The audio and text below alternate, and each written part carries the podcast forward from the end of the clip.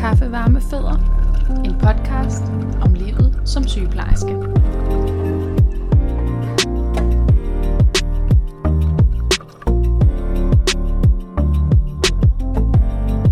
Hej Emilie.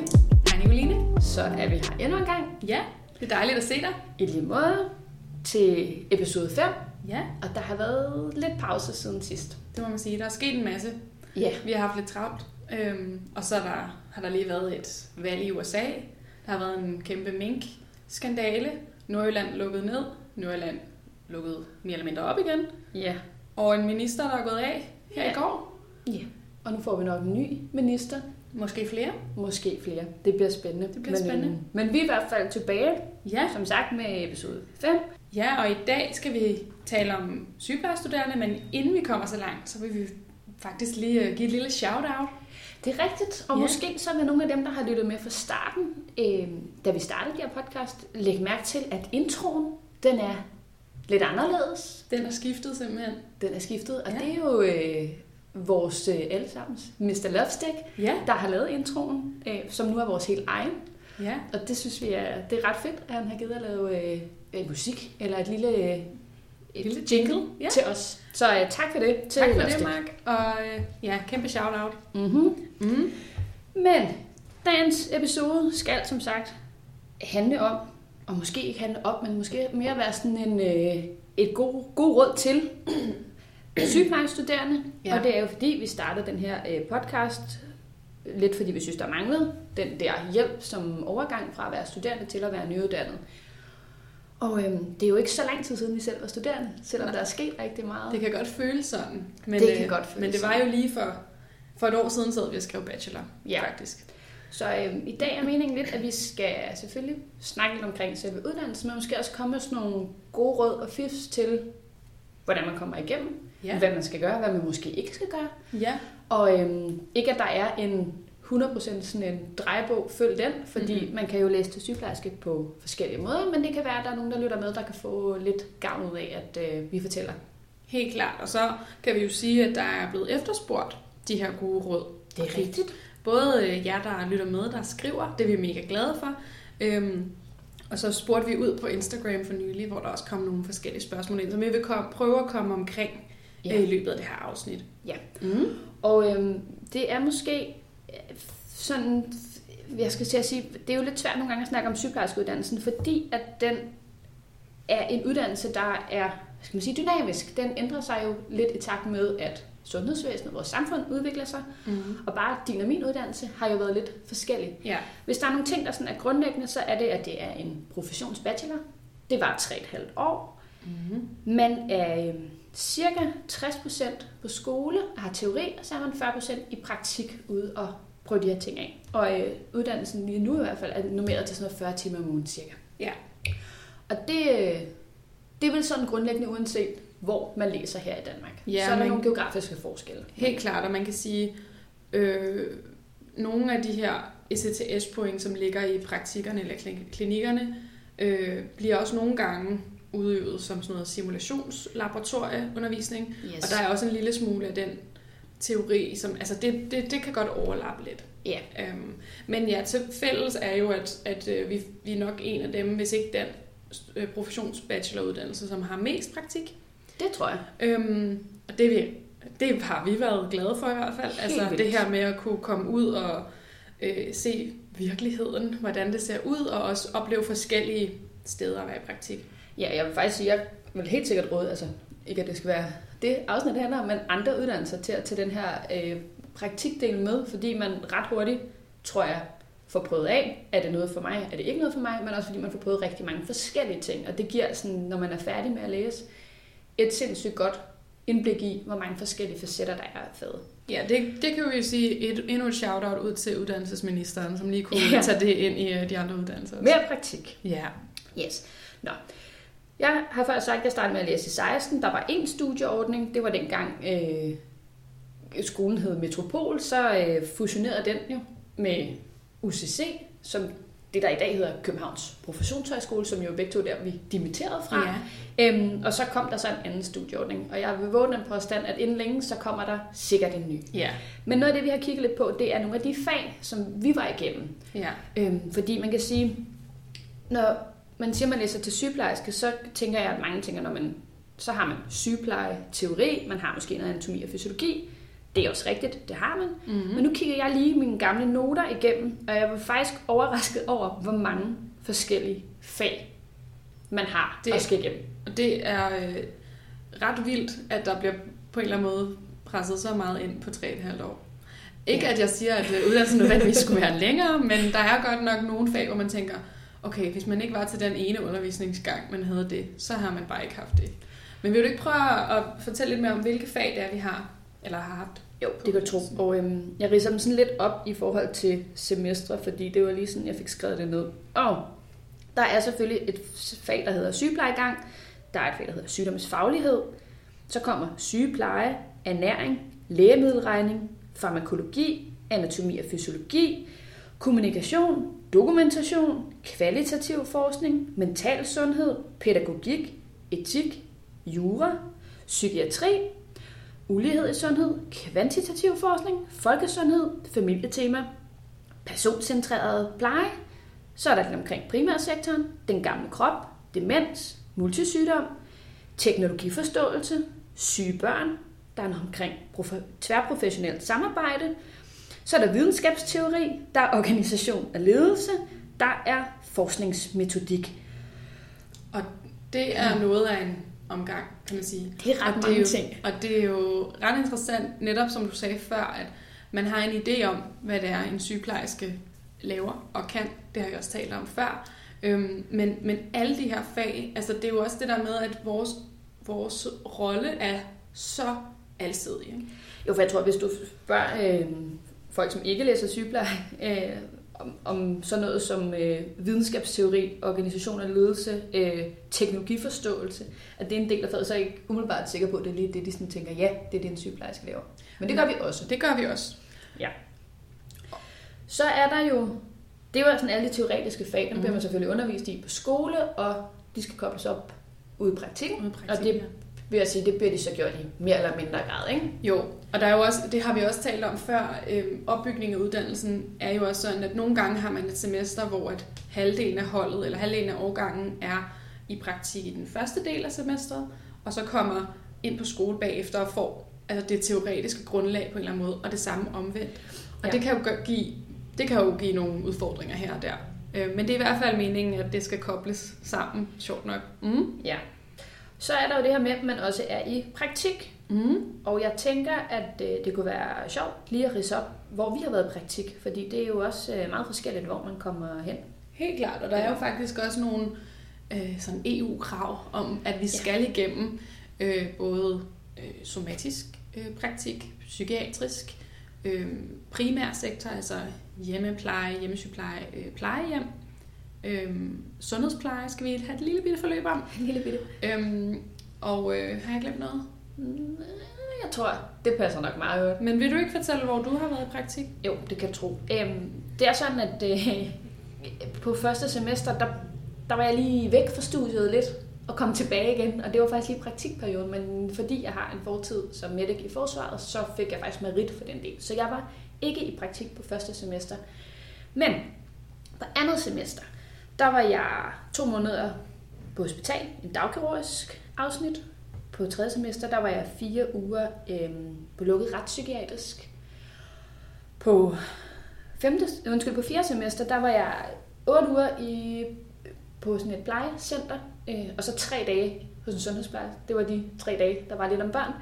Og på femte semester, der var jeg øh, seks uger på hospital, på en akutklinik. Og så på det sjette semester, altså den lange praktik, der var jeg også seks måneder øh, på hospital på en medicinsk afdeling. Mm. Og så er det i hvert fald sådan på Københavns Professionshøjskole, at der er man ikke i praktik på syvende semester. Mm-hmm. Nej. Med, med mindre, at man, at man selv arrangerer, at man kan komme ud og lave nogle projekter i forbindelse med sit bachelor, ikke? Jo, og jeg tror også, du kan tage på udveksling. Oh. Mm, kort. Ja. Ja, og komme tilbage og skrive dit bachelor. Der valgte jeg så sådan en kvalitetsvurdering og udvikling af klinisk sygeplejepraksis til det forløb, der var meget skørt. Ja, Men øh, ja, det er en anden snak. det er en anden snak. Hvor har du været inde i praktik? Jamen altså, det er jo... Ja, jeg har også været forskellige steder, og da jeg startede på uddannelsen, var det jo moduler Ja. øh, af 10 ugers varighed, og i det, på det første modul, altså det er meget lang tid siden, det kan godt være, det var på andet modul, men der var jo sådan en kiggepraktik, hvor man kunne stå, øh, jeg tror vidderligt, vi var der i fire dage eller sådan noget, lige en uges tid, og så en, en fridag der, eller sådan en studiedag, som det hedder, øh, på en ortopædkirurgisk afdeling. Meget sjovt, jeg så også er der nu i dag. Eller, ikke helt samme sted, men, øh, men der var jeg i hvert fald på en ortopædkirurgisk afdeling. Så var jeg på et dialyseafsnit, altså med meget nyresyge øh, mennesker. Så var jeg efterfølgende på nefrologisk afdeling, som er sengeafdelingen netop, også med folk, der er nyresyge. Så var jeg på øh, udveksling på det, der hedder modul 6, øh, som egentlig er der, at man plejer at være i primærsektor. Mm. Øhm, der var jeg i Uganda, hvor jeg arbejdede med seksuel og reproduktiv sundhed. Og øhm, også lige så en, øh, altså var på en fødegang, så en fødsel. Så det var der, vi fik det der sundhedspleje børne ind. Det var ligesom god, en godkendt praktik til det. Øhm, så da jeg kom tilbage, var jeg på psykiatrisk øh, lukket afsnit, gerontopsykiatrisk, altså ældre mennesker, lukket afsnit. Øhm, og så skiftede uddannelsen, da jeg så lige var væk et par år. Så kom jeg tilbage, så var jeg i hjemmesygeplejen, og kørte rundt på cykel inde i Indreby, og jeg var på Østerbro. Og på 6. semester var jeg på rygkirurgisk sengeafdeling. Og det må man sige, når jeg sådan lige sammenligner det med, altså man kommer jo virkelig rundt, og der Virkelig. er stor forskel. Meget. Og jeg tror også, der vil være studerende, som oplever at have nogle vildt fede praktikker, og have nogle mindre fede praktikker.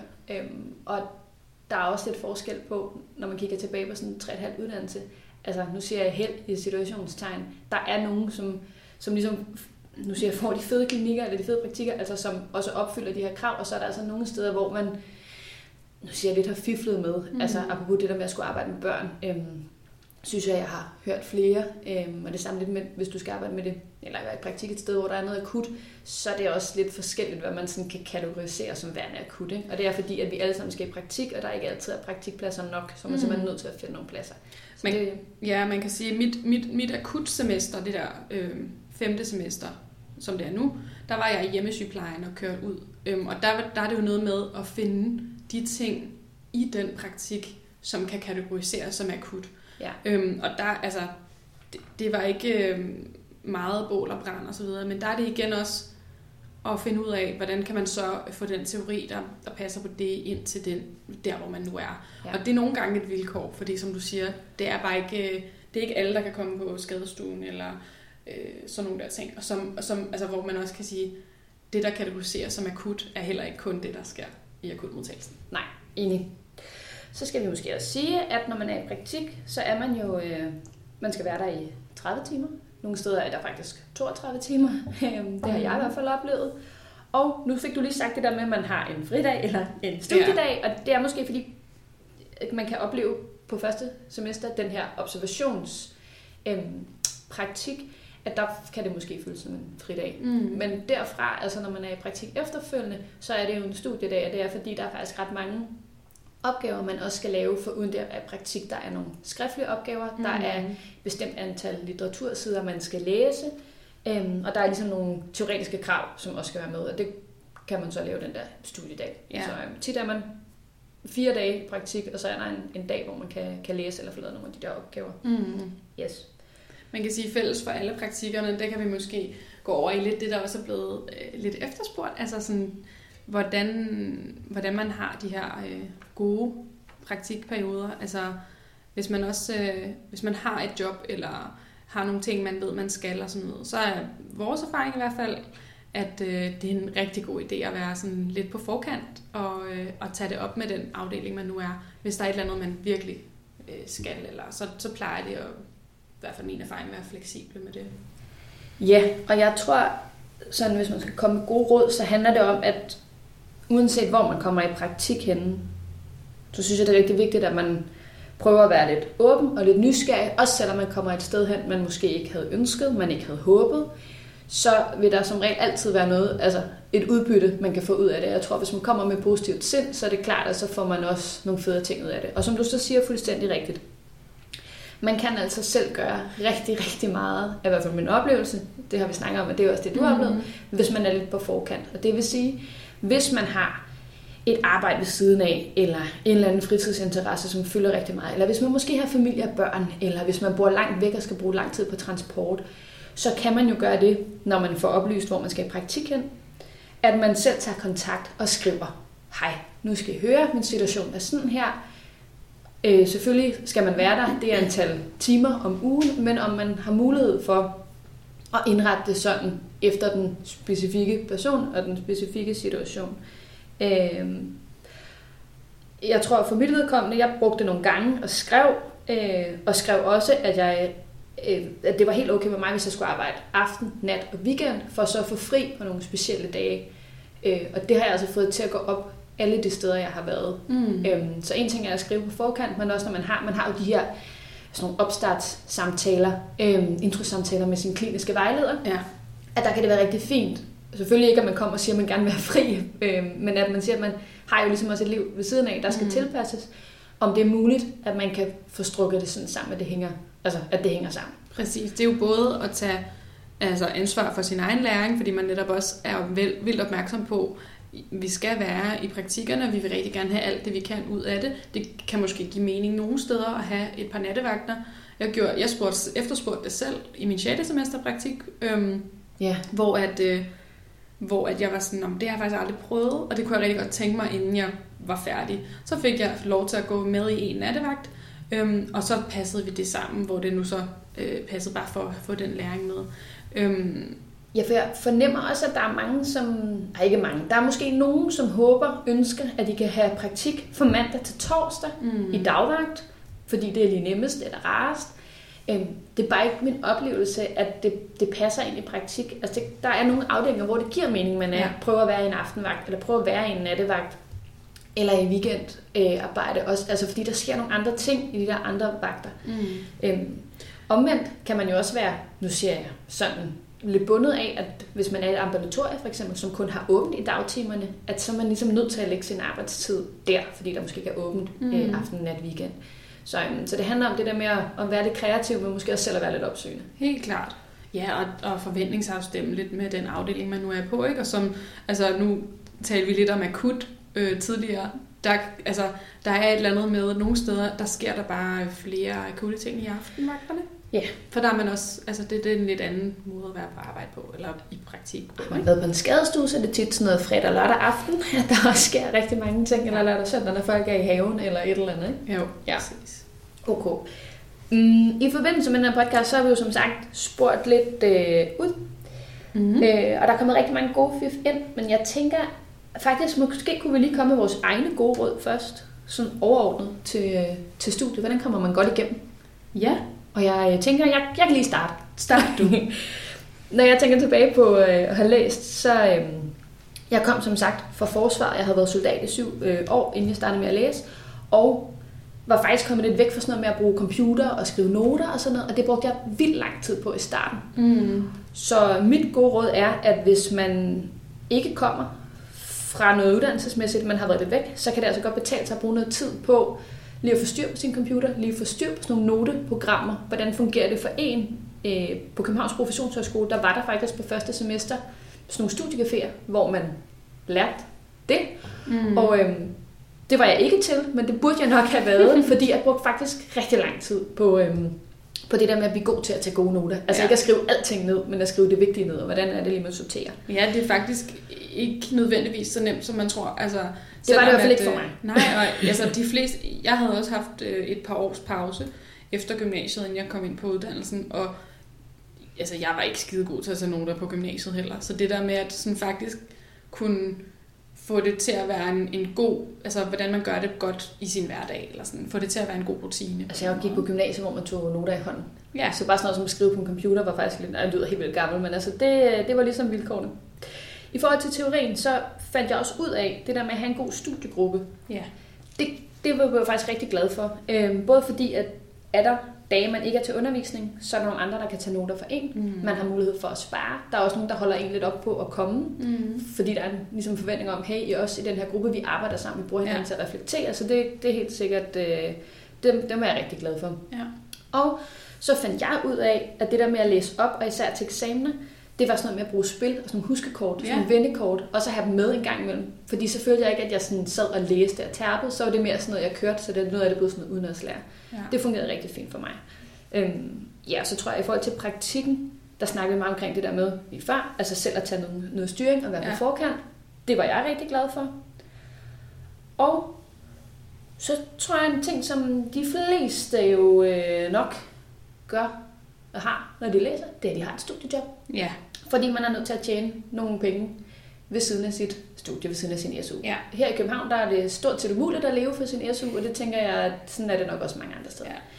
Jeg valgte ret specifikt ikke at arbejde med noget studierelevant. Jeg havde behov for, at når jeg havde fri, så kunne jeg lave noget andet. Så Mhm. øhm, jeg arbejdede som klatreinstruktør, som kajakinstruktør, for at for det første, så betaler det, øh, eller lønnen var lidt bedre, end den er som timelønnet, øhm, så, så, jeg behøvede, altså jeg kunne arbejde noget mindre, men jeg fik også sådan rørt mig og fik brugt min krop på noget andet, og det, var, Mhm. det var rigtig fedt for mig.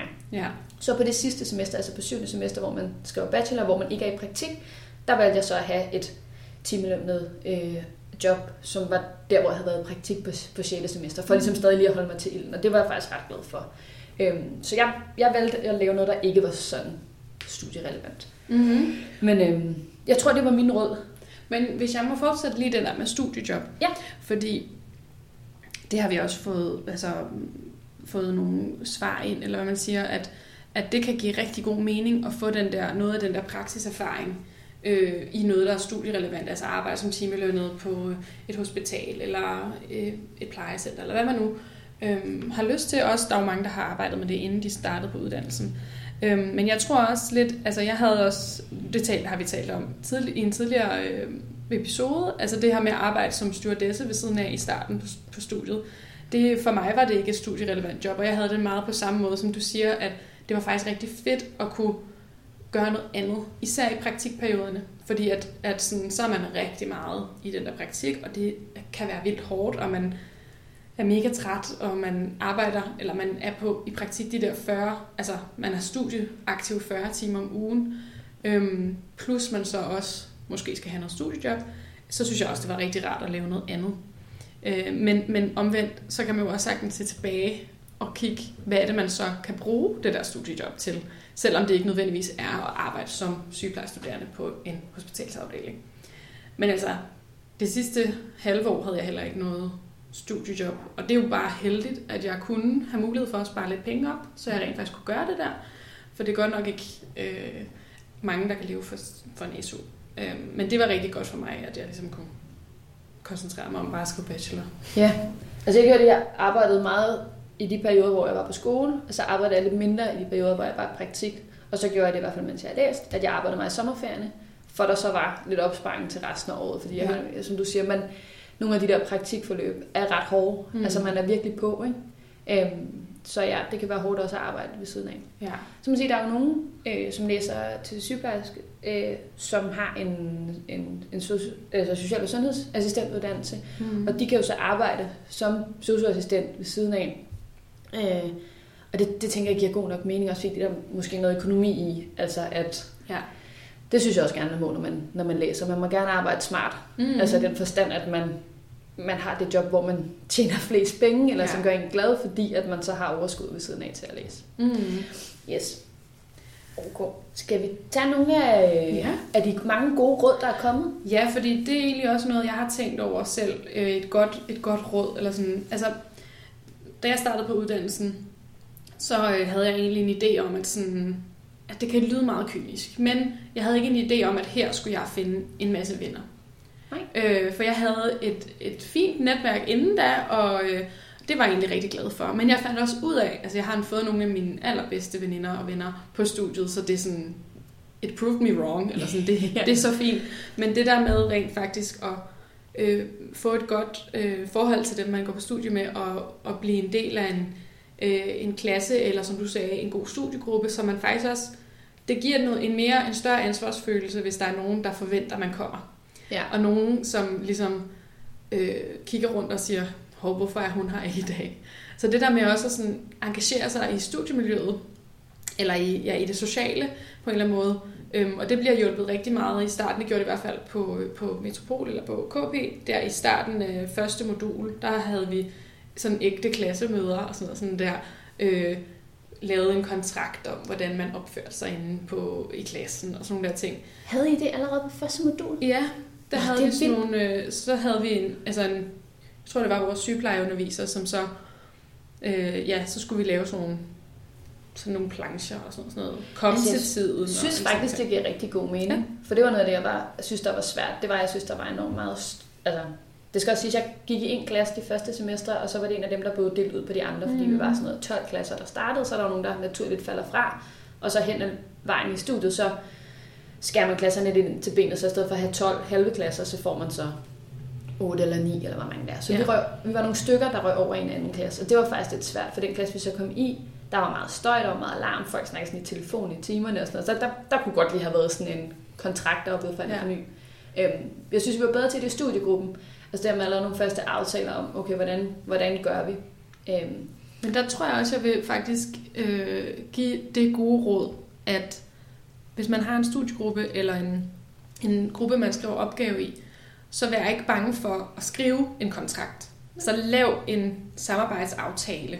Øhm, fordi selvom at man sidder der, og man, man har valgt nogen at være i gruppe med, som man synes er mega cool og mega nice, så kan der opstå nogle ting, altså sådan, fordi man kan være uenig fagligt, eller man kan, man kan gøre et eller andet, hvor, man, hvor det så bare giver rigtig god mening at have et stykke papir, hvor sådan, hey venner, nu er vi alle sammen kommet for sent, øh, tre dage i træk. Vi har faktisk aftalt i den her af- samarbejdsaftale, at det gør vi ikke.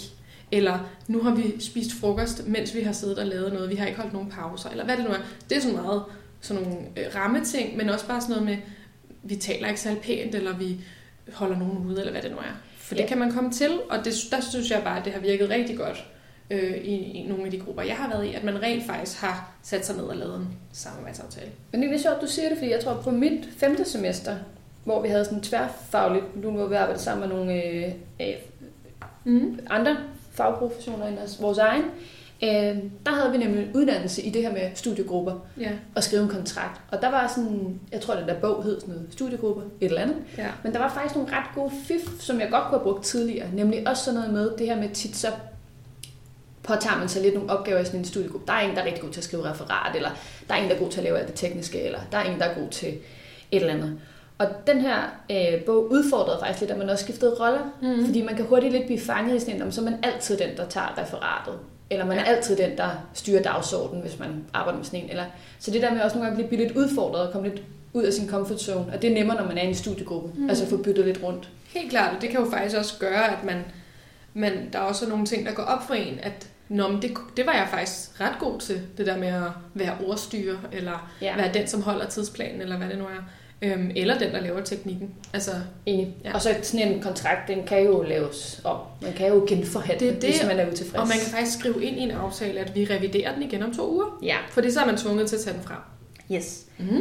Cool. Øhm, jeg tror måske også, et af de råd, vi har fået, som der er flere, der har skrevet, det er, man tror, man skal kunne alt. Det skal man ikke. Det Det, det kan man ikke. Nej. Øhm, man kan, ja, det er måske nogen, der kan. Jeg tror, det er et, et, et fåtal. Det sige. der med at skulle kunne huske altså alting, hele studiet igennem, og lære alting udenad, det er nærmest umuligt. Ja. Øhm, så det er okay ikke at kunne det hele. Det er okay, der er ting, der er svært. Og for, nu er det her for egen regning, der er altså også ting, jeg har lært kun for at kunne det til eksamen, for så bagefter Mm. slet ikke at kunne huske det mere. Ja. Øhm, og sådan er det. Og når man så kommer ud og er færdiguddannet og får et job, så er det jo sådan nogle gange sådan, så skal man lære noget helt nyt igen, fordi at man skal bruge en eller anden specifik viden, og så er der noget andet, man har lært på studiet, som man bare kan pakke væk. ja. Øhm, Men det, men det tror jeg, altså, øhm, jeg spurgte øh, en 6. semesterstuderende, der er på min afdeling nu, Ja. øh, netop også bare sådan, hvad, hvad, hvad er det bedste råd, eller sådan, og han var også, øh, sagde noget af det her med, altså både, vi snakkede lidt om det her med, at man, man kan ikke det hele, øh, men der er også nogle ting, som man lærer, som man tænker, det skal jeg ikke bruge til noget, men så sagde han, prøv at se nogle af de ting, man lærer, Altså, hvor, hvor man også, altså, at man kan bruge det flere steder. Så selvom man tænker, mm, det her, er, det her det passer ikke lige til det, jeg ligesom synes, jeg skal bruge lige nu, så kan det være, at man kan bruge det til noget andet, og, og kan faktisk hive det frem på et andet tidspunkt. Øhm, ja. Og så sagde han også, som der faktisk er flere, der har skrevet til os også, øh, det her med at komme til undervisningen. Ja. At man, altså, man lærer det allerbedst, det her relationelle og alle de her ting, når man reflekterer sammen. Jeg tror faktisk, at det passer på Københavns Professionshøjskole, der er det blevet obligatorisk, altså den teoretiske undervisning på de to første semestre. Det ved jeg faktisk ikke. Det, kan godt det være. tror jeg faktisk, det er. Og det er, for der er selvfølgelig et, øh, et frafald på sygeplejerskeuddannelsen. Det er der på alle videregående uddannelser. Mm. Jeg tror, for at prøve at fastholde, så er det også, hvis man kommer godt fra start, og der er nogle af de der lidt tunge fag i starten, man skal mm. have styr på. Øhm, det tror jeg, man har prøvet at mødegå ved så at sige, at I skal faktisk stå op til undervisning, så vi sikrer jer, at I har modtaget undervisning. Mm. Så øhm, ja, kom til undervisningen, vær forberedt, mm. øh, og så det der med at bruge hinanden til at reflektere med, ikke? fordi tit så lærer man jo sygepleje ved ikke kun at læse, men også at få snakket om den, og især hvis man kan prøve på at koble den op på praktik, og også de forskellige praktikker, man har været i, og sige, okay, hvad... Altså jeg synes jo, noget ret rammende, og noget jeg sådan har bandet langt væk, det er nogle af de her sygeplejeteorier, man bruger, så synes jeg godt, det kan blive sådan, så bliver det lidt sådan en floskel.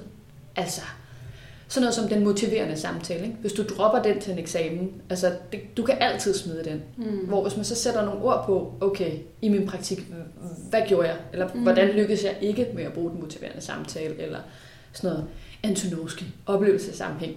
Hvordan, i hvilke situationer, og kan patienter og pårørende have oplevet forskellige. Altså så det der med sådan at udfordre ja. teorierne i de forskellige praktikker, og også med hinanden. For man kan jo godt have helt forskellige oplevelser af, hvordan de der teorier, de ligesom passer i praktikken, eller mm. ikke passer i praktikken. Helt klart. Og, og så nogle gange netop se, mm, jeg synes ikke, det passer overhovedet. Så, ja. så alligevel, så enten spørge sin kliniske vejleder, altså være sådan, jeg kan ikke se, hvorfor jeg skal bruge den her teori. Hvornår bruger du den? Ja. Eller sådan, og er det noget, man reelt sådan en til en bruger? For det er det jo sjældent sådan direkte, når man står i det. Men alligevel, så kan man bagefter reflektere, og det, det kan jeg skrive under på nu, at man ligesom det er ikke fordi, jeg går og tænker, nu er det Kai Martinsen, jeg bruger, eller nu er det Antonovski, eller Gud Virginia Henderson, men, men det er jo noget, man bruger hele tiden. Ja. Hver, hver dag, når jeg går hjem, især her i starten, så tænker jeg, har de fået mad? Har de fået et bad? Har de fået deres medicin? Altså alle de her sådan, grundlæggende ting. Og der, der har man bare en, øh, en teoretisk baggrund, hvor man tager det frem. Ikke? Så der er ting, man kan bruge, som man ikke tænker, man skal bruge lige nu. Ja, helt sikkert. Og så oplevede jeg faktisk i praktik, i hvert fald i psykiatrien, der har man tit en teori, man arbejder med sådan mm. i særlig grad. Og det, det synes jeg også er rigtig vigtigt at tage en, en snak med sin kliniske vejleder omkring, okay, hvorfor har I valgt den her teori? Hvorfor er det grundlaget? Ja. Og hvordan bruger I den? Mm. Så man forhåbentlig kan forstå lidt bedre. Nu tænker jeg lige, ikke? Mm. Vi er jo næsten ved vejs ende. Måske skulle vi tage et fun fact og så samle op. Ja. Og øh, de der fun facts, vi har snakket om det før, Altså, de er jo så sjove, er de heller ikke, vel? Nej, men det, det kan tolkes. men vi holder fast i dem. Vi synes, ja. de kan noget. Og vi taler lidt om i forhold til det her med uddannelse, hvad skulle dagens fun fact være? Mm-hmm. Og øhm, jeg er jo rigtig glad for det her med at gøre lidt op med den der nulfejlskultur. Ja. Og derfor så øh, om et forslag, at vi havde sådan en, alle har en slags kryptonit. Og vil du ikke forklare, hvad det, hvad det betyder? Jo, det kan jeg tro. Jeg tror, min egen oplevelse var, at da jeg startede med at læse, at sådan, så så bliver man super sej, og det gør man også, men der vil stadig være nogle ting, som kan være svært at, altså, at lære. Mm. Øhm, og hvis jeg kommer et eksempel, så jeg synes, det synes jeg inden jeg startede med at læse, og det synes jeg stadig, jeg har det rigtig svært med brændsår. Mm. Der er et eller andet ved, sådan, ved lugten, der er noget omkring øh, måden, de der sår ser ud på, der er noget omkring det behandling, man bruger til, også har sådan en særlig lugt, og det, det giver nogle referencer, som jeg sådan det er jeg ikke rigtig kommet videre med, heller ikke i min sygepleje. Jeg tror bare, jeg må acceptere, at de brændsårspatienter er ikke sikker på, at jeg kommer til at arbejde med. Mm-hmm. Øhm, fordi selvom at der er en faglighed omkring den, der kan man godt lære, så synes jeg simpelthen, det er svært. Mm. Og når jeg så sådan, har mødt rigtig mange sygeplejersker og sygeplejestuderende, så virker det faktisk som om alle har et eller andet, som selvom at man bliver ved med at arbejde med det, og selvom man gør det, altså, mm-hmm. så er der nogle ting, der er svært. Helt klart. Og jeg tænker, at der må også være nogle ting, uanset hvad man sådan arbejder med, og du har arbejdet med forskelligt, der må være et eller andet, hvor du tænker, jeg kan det godt, men jeg synes stadig, det her er svært. Men det er også, altså jeg synes, det, er, jeg synes, det, det kan godt være, det lyder sådan lidt, men jeg synes, det er mega godt, du deler det. Fordi det er faktisk jo også nogle gange noget, man kan være sådan lidt, ej, er det overhovedet okay, at jeg sådan inde bag det der sygeplejerske skjold, at jeg er sådan et helt almindeligt menneske, der godt kan synes, det er sådan, at blod kan være lidt voldsomt, eller hvad det nu er. Og sådan, der er nogen, der synes afføring, eller urin, eller ekspektorat, ja. eller sår, eller og, blod, eller... Og jeg tror, eller. altså, jeg har også havde en kollega på den anden afdeling, jeg var, som hver gang jeg skulle, der skulle podes nogen for corona, så var hun sådan, er du ikke sød at gøre det? Fordi at det, at den der refleks, når man får noget ned i halsen, ja. det, det reagerede hun rigtig meget på. Og det er ikke noget, jeg reagerer på, når andre får den. Altså, man har den jo selv, det er rart at blive podet og sådan noget. Men hun var bare sådan, jeg kaster selv op af det. Ja. Og det var sådan, nå cool, jamen ved du hvad, så hjælper vi hinanden. Og jeg, har, og jeg kan også selv have det nogle gange, og jeg kan, altså øh, for eksempel nu nævnte du ekspektorat. Ja. Og det, øh, altså der kan jeg sådan have det sådan, afføring, fint nok, ja. alt muligt, det er fint nok. Men det der med, øh, ja, slim. Ja, det, det er faktisk sjovt, lige det der har jeg hørt flere, der synes, ja. det er svært. Altså især sådan, når jeg er på en geriatrisk afdeling ja. med de lidt ældre mm. borgere, som tit har gebis. Og må jeg indrømme, at når der er travlt, så sådan noget som mundhygiejne, er det svære ikke mm. altid det, der bliver lagt mest fokus på. Så, så de her øh, munde mm. og gebisser, som skal gøres rent, altså der sidder jo tit alt muligt forskelligt. Ligesom øhm, der gør i vores andres tænder, ikke? hvis vi ikke lige har ikke, ja. Ja, øh, for det. Så det, er sådan, det virker som om, og nu tror jeg, fun fact, det skal jo være, at det er i orden. Altså, det er mhm. okay, at der er nogle ting, man synes, der er svært, og som ja. man måske heller ikke kommer til at lære og synes om, Præcis. selvom man læser eller arbejder med det. Ja. Så, det tror jeg er fun factet. Det er fun factet. Man skal heller ikke være bange for at komme ind på uddannelse og være sådan, jeg kan bare ikke se blod. For der er også ting, man godt kan træne sig til. Ja. Men det er i orden at have nogle ting, hvor man tænker, jeg spørger lige en kollega, om de ikke vil tage den der prøve fra for mig. Ja. Og nogle gange så kan man gøre det, selvom man ikke synes, det er så ret. Præcis. Så er det sådan der. Nå, Emilie, vi, øh, vi taler om i dag, at vi skulle rundt om rigtig mange forskellige yeah. ting i forhold til det her med råd, og derfor så vil vi lige sådan samle op her til sidst. Ja. Yeah. Gode råd, hvis man gerne vil læse til sygeplejerske, hvis man læser til sygeplejerske, yeah. øh, er i gang med det. Og øh, vi har skrevet tre punkter ned. Mm-hmm. Vi har skrevet ned her. Det er en alsidig uddannelse. Den er konstant i forandring. Det vil sige, rigtig tit, så vil man opleve som studerende, at man faktisk ser sådan udviklingen, mm. øh, før systemet gør det. Ja. Og det skal man ikke blive frustreret over. Det er måske bare et vilkår. Ja. Øh, og selvom man synes, at, at uddannelsessystemet, i hvert fald i det her, er lidt på bagkant, ja. så, øh, så er det også, når man kommer ud på, øh, på den anden side og bliver færdig. Ja. Så var der råd nummer to. Mm-hmm. Tag ansvar for din egen uddannelse, men du må også gerne stille krav. Ja. Og det vil sige, hvis der er noget, der ikke fungerer, teoretisk eller i praktikken, så har man altså det helt i orden at mm. sige, det her fungerer ikke for mig, kan vi gøre det på en anden måde. Præcis. Og tit, hvis man er lidt på forkant, altså tager ansvaret, så kommer man meget, meget nemmere igennem. Og det gælder både, som vi snakkede om, i praktik. Sørg for at have, hvis du har styr på, hvad du selv gerne vil have ud af det osv., have styr på din, øh, hvad hedder det, studieordningen og hvad der står i den osv., så, så bliver det nemmere. Og det samme også, lav en samarbejdsaftale med din gruppe. Det kan godt være, det virker mærkeligt, men gør det. Ja. Så har vi også det her råd, øhm, at man kan eller skal heller ikke kunne det hele. Nej. Øhm, du kan ikke huske det hele, du kan ikke nødvendigvis lære det hele, men vær åben og nysgerrig. Øhm, ja. ja, også fordi uddannelsen er i konstant forandring. Mm. Det bliver jobbet efterfølgende også. Ja. Og jeg tror, at den bedste måde, man kan være lidt på forkant, det er, hvis man bliver ved med at være kritisk, ja. og hvis man bliver ved med at opsøge ny viden. Være nysgerrig. Ja, være nysgerrig. Så øhm, det var vel egentlig øh, det var vel egentlig de tre, de tre råd. Ja. Og dermed øh, dagens episode. Øh, har vi noget, vi mangler? Jamen, jeg føler jo, der er altså, sikkert masser mere, vi kunne tale om. Sådan, øh, vi må lave et, øh, en, en del, to, en del to. Men jeg tror måske, at øh, det sidste kunne være, at vi kunne opfordre folk til, hvis der er et eller andet specifikt, som man gerne vil have, gerne vil have et råd til, eller et eller andet, øhm, så skriv til os. Eller, ja, vi er faktisk rigtig glade for, at I skriver, og der er flere og flere, der gør det. Det er ja. dejligt. Så øh, bliv endelig ved med det. Ja. Og øh, ellers, så, øh, så høres vi ved så næste gang. Tak for nu. Tak for det.